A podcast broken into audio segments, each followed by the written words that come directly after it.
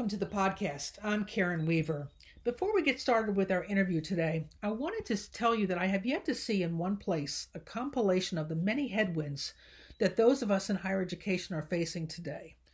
So in the spirit of we can't fix the problem if we don't know all the solutions and all the issues, I thought I'd try to list the storms already here, the ones that are emerging, and some bold solutions that college athletics and higher education might pursue as we try to move on from this pandemic. So before the coronavirus world, there were signals that all was not well in college athletics. Number one, and most importantly, the accelerated growth in coaching salaries, support staffs, and facility spending and building. There was a second one in that football programs at mid-sized to smaller schools were starting to be dropped. Schools like Jacksonville University, St. Cloud State University, the University of Minnesota Crookston, all just this fall. Attendance at big-time college football and basketball games continues to decline over the last decade. There's also a declining number of high school graduates beginning this year and extending for the next 10 years. Almost 3 million students or less are enrolled in college in 2019 than in 2011. There's also a decline in the full-pay international students, and that has been trending downward for several years. There's continued pressure to reduce total cost to families, that is, student debt, and that is becoming more and more of a factor in how students choose their colleges. The changing national demographics favoring institutions located in the South and the West, and disproportionately impacting schools located in the Northeast and the Midwest parts of the country. And finally, the continued court battles involving the definition of amateurism, concussions, and other battles threatening to upend the current NCAA governance models. The storms that are here right now include, as of today, NCAA medical doctors are advising athletes not to work out in pairs and not to touch a shared ball until the risk of transmission is over and we are out of this pandemic. We know that the NCAA's fiscal year 2020 revenue distributions for spring dropped by 62%. Campuses are in the process of deciding whether refunds or credits to students will be given for housing and dining that they didn't take advantage of in the spring because of being forced to evacuate campuses. The National Association of College Admissions Counselors withdrew from a battle with the Department of Justice in the fall of 2019 over their long-established agreed-upon regulations over early decisions, as well as consistency, creating a standard across all colleges regarding deadlines, terminology, and procedures, causing further upheaval in the college admission space. In effect, you're no longer committed to a college when you make that paid deposit on May 1st or June 1st. Colleges can still recruit you beyond that space. We know that for the majority of colleges, cash on hand is low, and we're keeping an eye on, but schools and athletic programs are closing or dropping, or in one case, staff is being furloughed. So just before the pandemic was upon us, I had the chance to visit with Dr. Linda Oubre. As I've looked at the challenges facing higher ed, I have found Dr. Oubre's laser focus on her school's mission to be representative of how small colleges can move ahead in this fast-changing environment. Consider this. She is a former business school dean and the first person of color to lead Whittier College. She is the former CEO and once worked for the Walt Disney companies. In this era of revolution, listen to how she is positioning her institution to survive the current storm. Here now is my interview with Dr. Linda Oubre, president at Whittier College. So I'm joined today by Linda Oubre, who is the relatively new president at Whittier College. And Linda, this is your first presidency, is that right? Yes, it is. Okay, so tell me about your thoughts about being a first-time president. You know what? It's a lot of common sense. Especially I moved from being a dean at a large public institution with 6,000 students just in the College of Business to a very small 1,700 plus campus. And so a lot of the job is very much the same. and it's all about the students. Tell us a little bit about Whittier. What kinds of students, how big of a population, size of athletics program, that type of thing. So we are Division III athletics. We have about 1750, 1760 students. Okay. I'd say majority are undergraduate. We only have one graduate program, okay. So mostly undergraduates. We are best known as being Richard Nixon's alma mater. Right. That's right. But we are very different than when Richard Nixon went to school then was president. Right. The college has changed a lot as the demographics of Southern California have changed.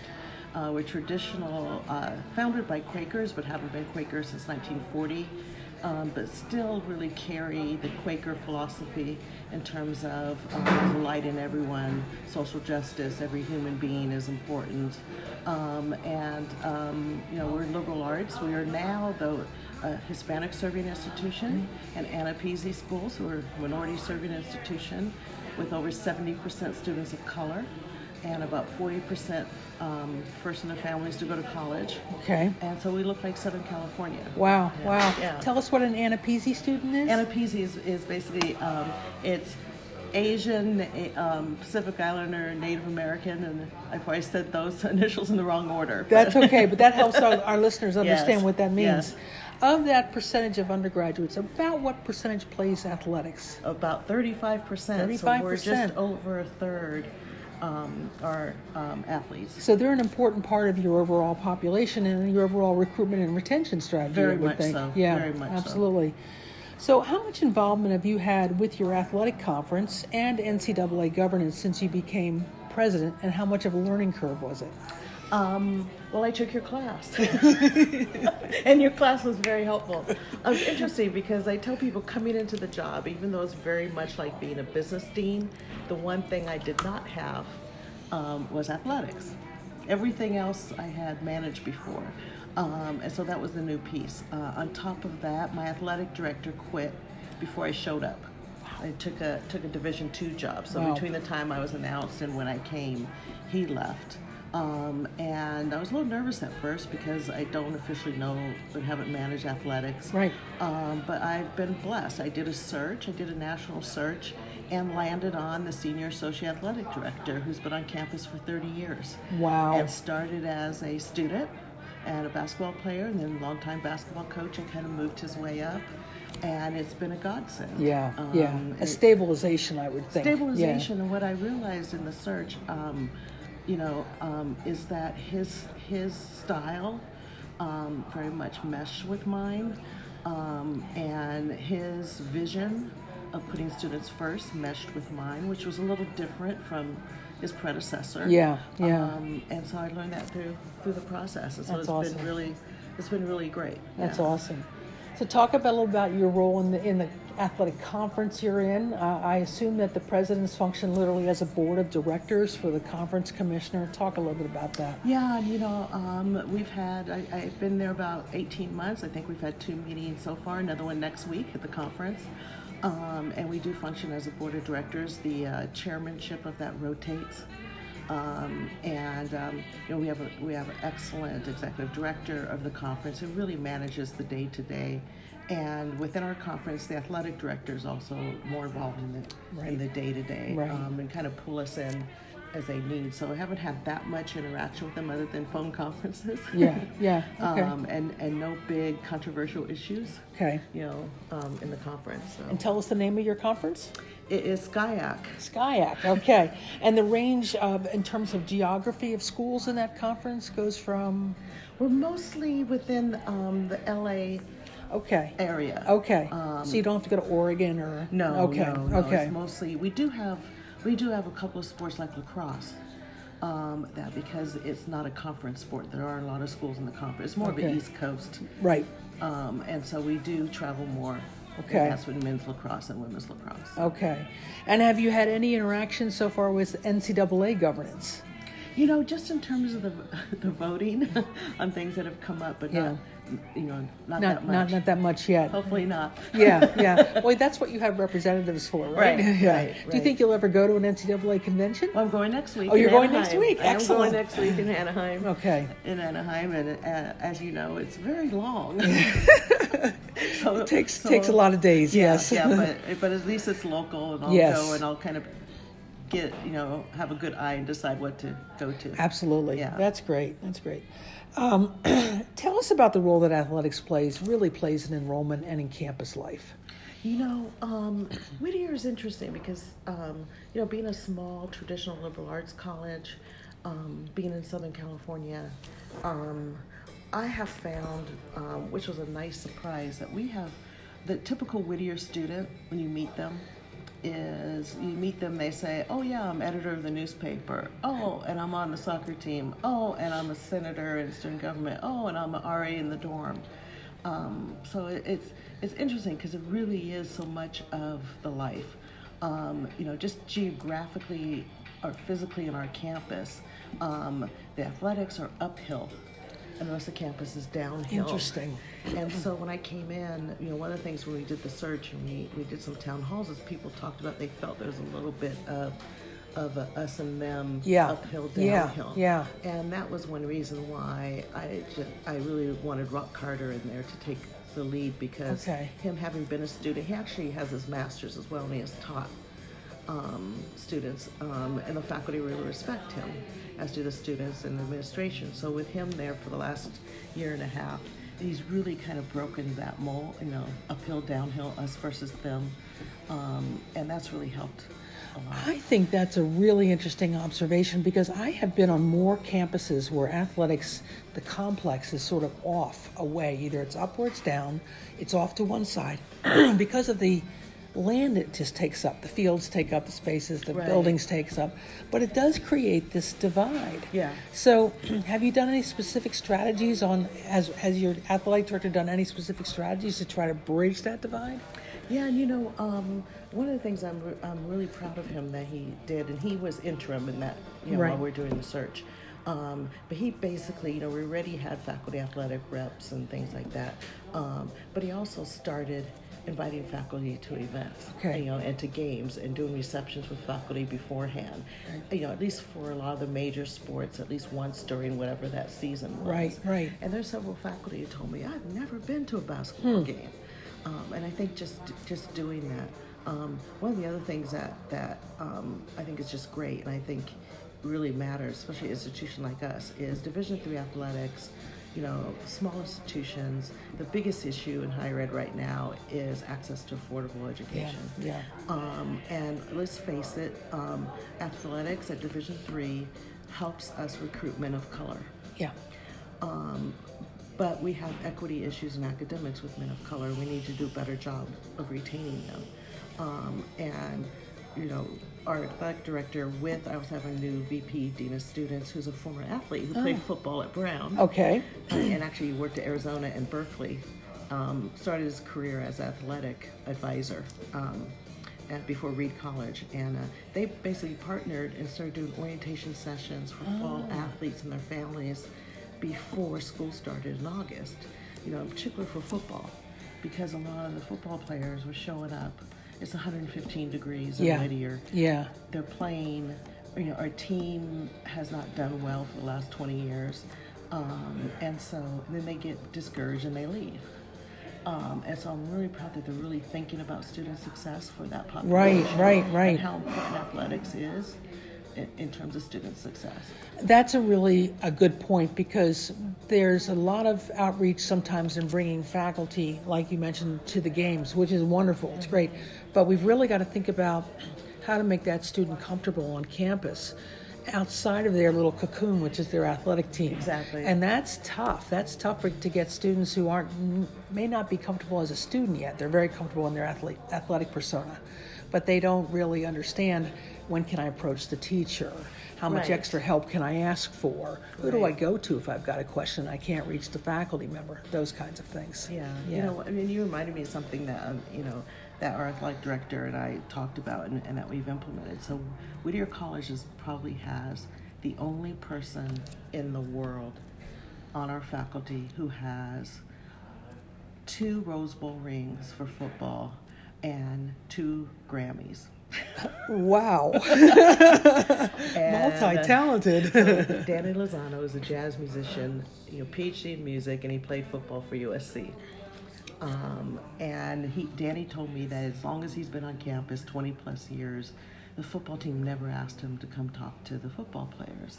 And here he is, a man of color who has PhD, and he's on faculty. Right. And so that's another good thing that we've done. Yeah. Is brought in role models to talk to students.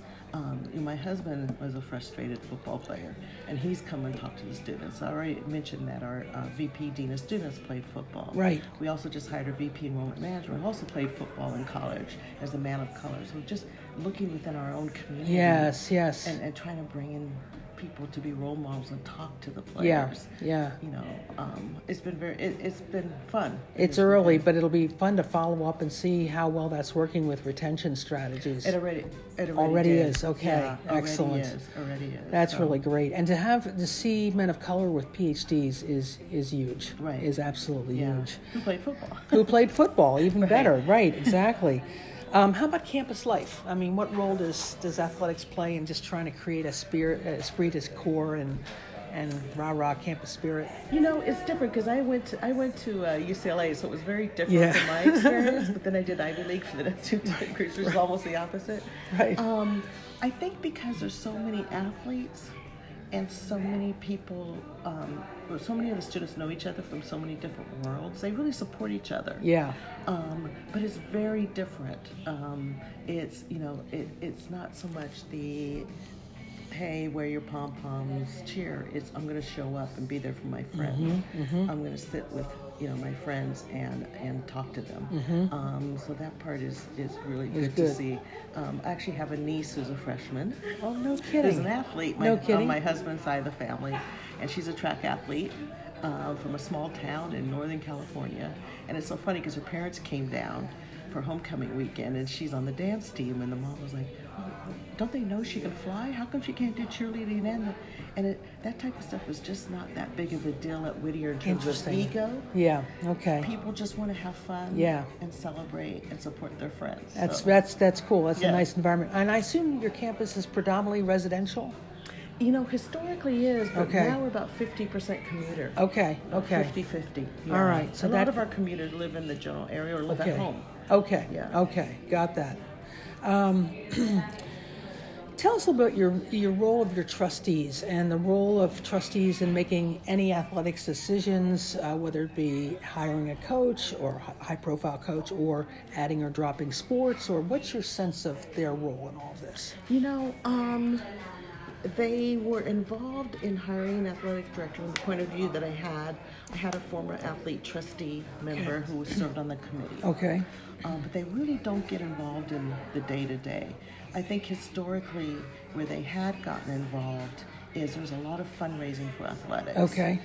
Our facilities are beautiful. In fact, I joked when I had my presidential visit, I called my husband and said, they're nicer than UCLA's and Harvard's facilities. I've never seen purple tennis courts. Wow. And purple football field. Wow. And purple athletic equipment, custom made. So the board of trustees was very involved in those sorts of things. They could be more involved in the future. I think if we ever did talk about dropping sports, we would, of course, include them. Right. In that decision. But they tend to let me manage the day-to-day. So you're not like a typical board that might have 1 or 2 real booster fans on the trustees who really want to emphasize athletics as sort of a whole sense of, we got to think what's best for the institution, not what's best for one particular program. Is that fair to say? Yeah, but I think also being Division III and historically just not being a powerhouse. Okay.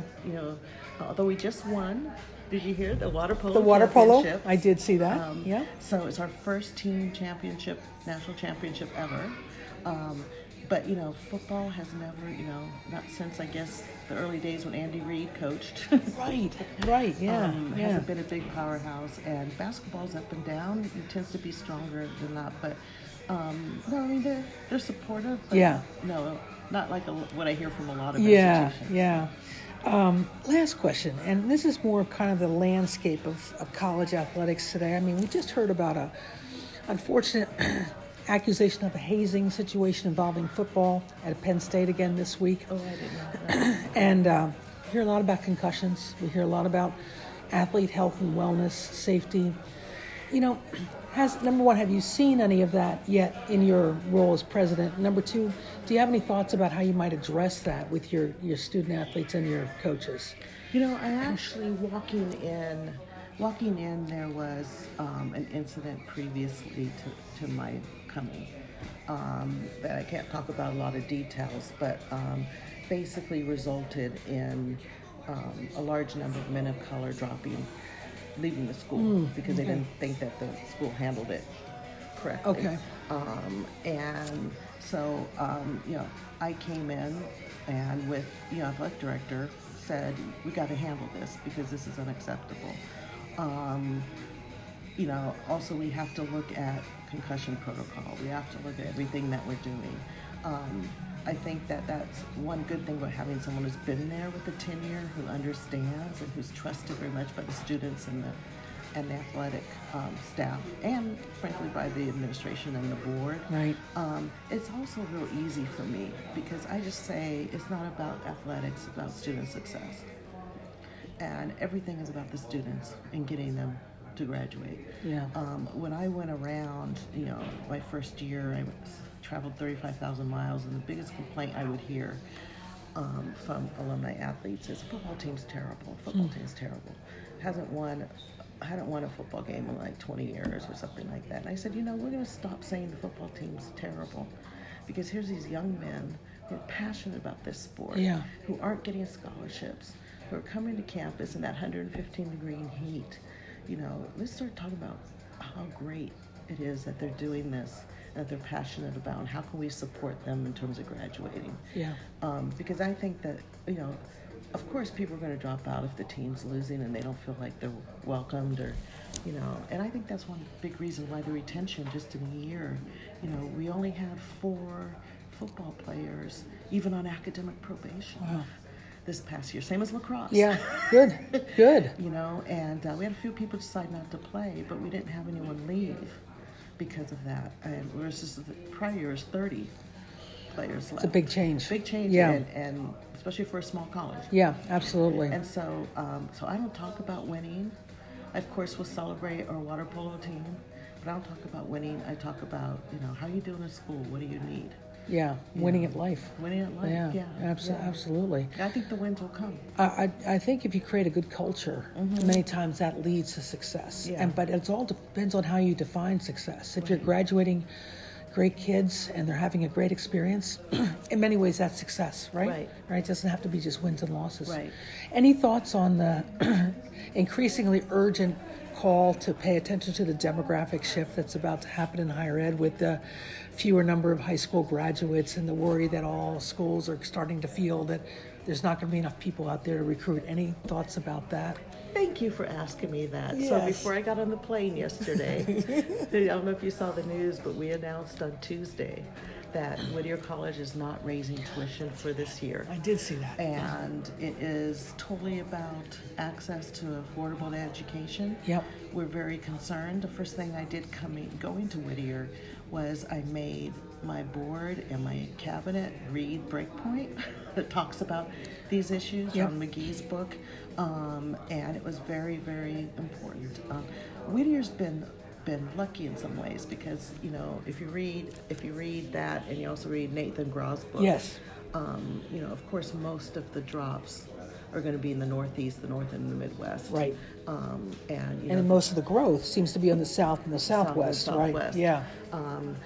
Whittier, before I came in, had a couple years of very strong growth, you know, unexpected growth, and so we've been lucky from that point of view. But what we're seeing is the schools in the Midwest and in the East are coming to the Los Angeles area to recruit the students we get naturally. Interesting. And so we've kind of refocused. I think Whittier, you know, rightfully so, was trying to be a national liberal arts school. I've come in and said that's great, but we're the only Hispanic serving liberal arts institution in the country. Oh.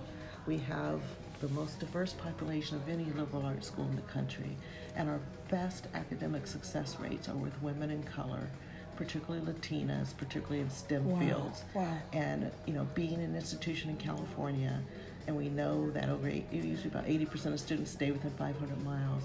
The industry in California wants a pipeline of future employees who look like their customers. Right. And so, so we've been embracing that, and we think it's very important because, like everyone else, you know, we're challenged with tuition discounts, and now there's more competition. Also, I came in. When I came in, I'd say, "Who's our competition?" And we'd get, "Oh, Claremont, Pomona, Occidental." So no, I asked for the data. It's the California State University and a couple of the UCs, the University of California campuses, which tells me it's a value decision. Yeah, yeah. And the state is putting a lot of money into those institutions right now. Right, right. And so we're working hard. We know affordability is an issue, big issue for our students, and so that's why we made that announcement to freeze tuition. Yeah, absolutely. And in fact, the College Access and Affordability Institute just came out with their annual survey on student debt, public or private. It's over $30,000, so it's a big deal. It's a big number for many students to absorb once they graduate, families to absorb. Yeah. So it's a really important strategy. Now, one thing that's interesting is, so my office is right next to the business office. And so I can hear the line of students lining up, you know, around November 15th because their bill is due and they can't register for classes. Or, you know, being a small campus, students talk to me. And, you know, earlier when I was talking about students who do like 5 different things, you know, I had one student come to me. She's working full time. Plus she has 2 part-time jobs on campus. Plus she's president of one of the clubs. Plus she's running a big festival, music festival in the spring. Wow. And she wanted to come talk to me about, because she wants to stay on the track team. Wow. And you know, one of my students says this in my office. I was talking to him day before yesterday, and he's a football player, and he's graduating. He said, you know, he goes, "Well, I knew I was coming in with, I would get debt, and I didn't want my family to pay for it." He's a local kid. Yeah. He goes, "I'm graduating $50,000 in debt." Wow. He said, "But I knew what I was getting into." Yeah. And I said, "Okay, how did you know?" And he talked about he was in a program in high school. So I think part of it also we have to educate these populations. Yeah. That's what we find, and help them understand. You know, and help them plan. Yeah, yeah. But also, you know, that's why we coupled our announcement with trying to raise a lot of money for scholarships. Right, because that's the only way we're going to make it affordable. That's absolutely the case for so many small privates. Well, Linda, thank you so much for taking the time with me and explaining your great new position. Thank you. Thank you.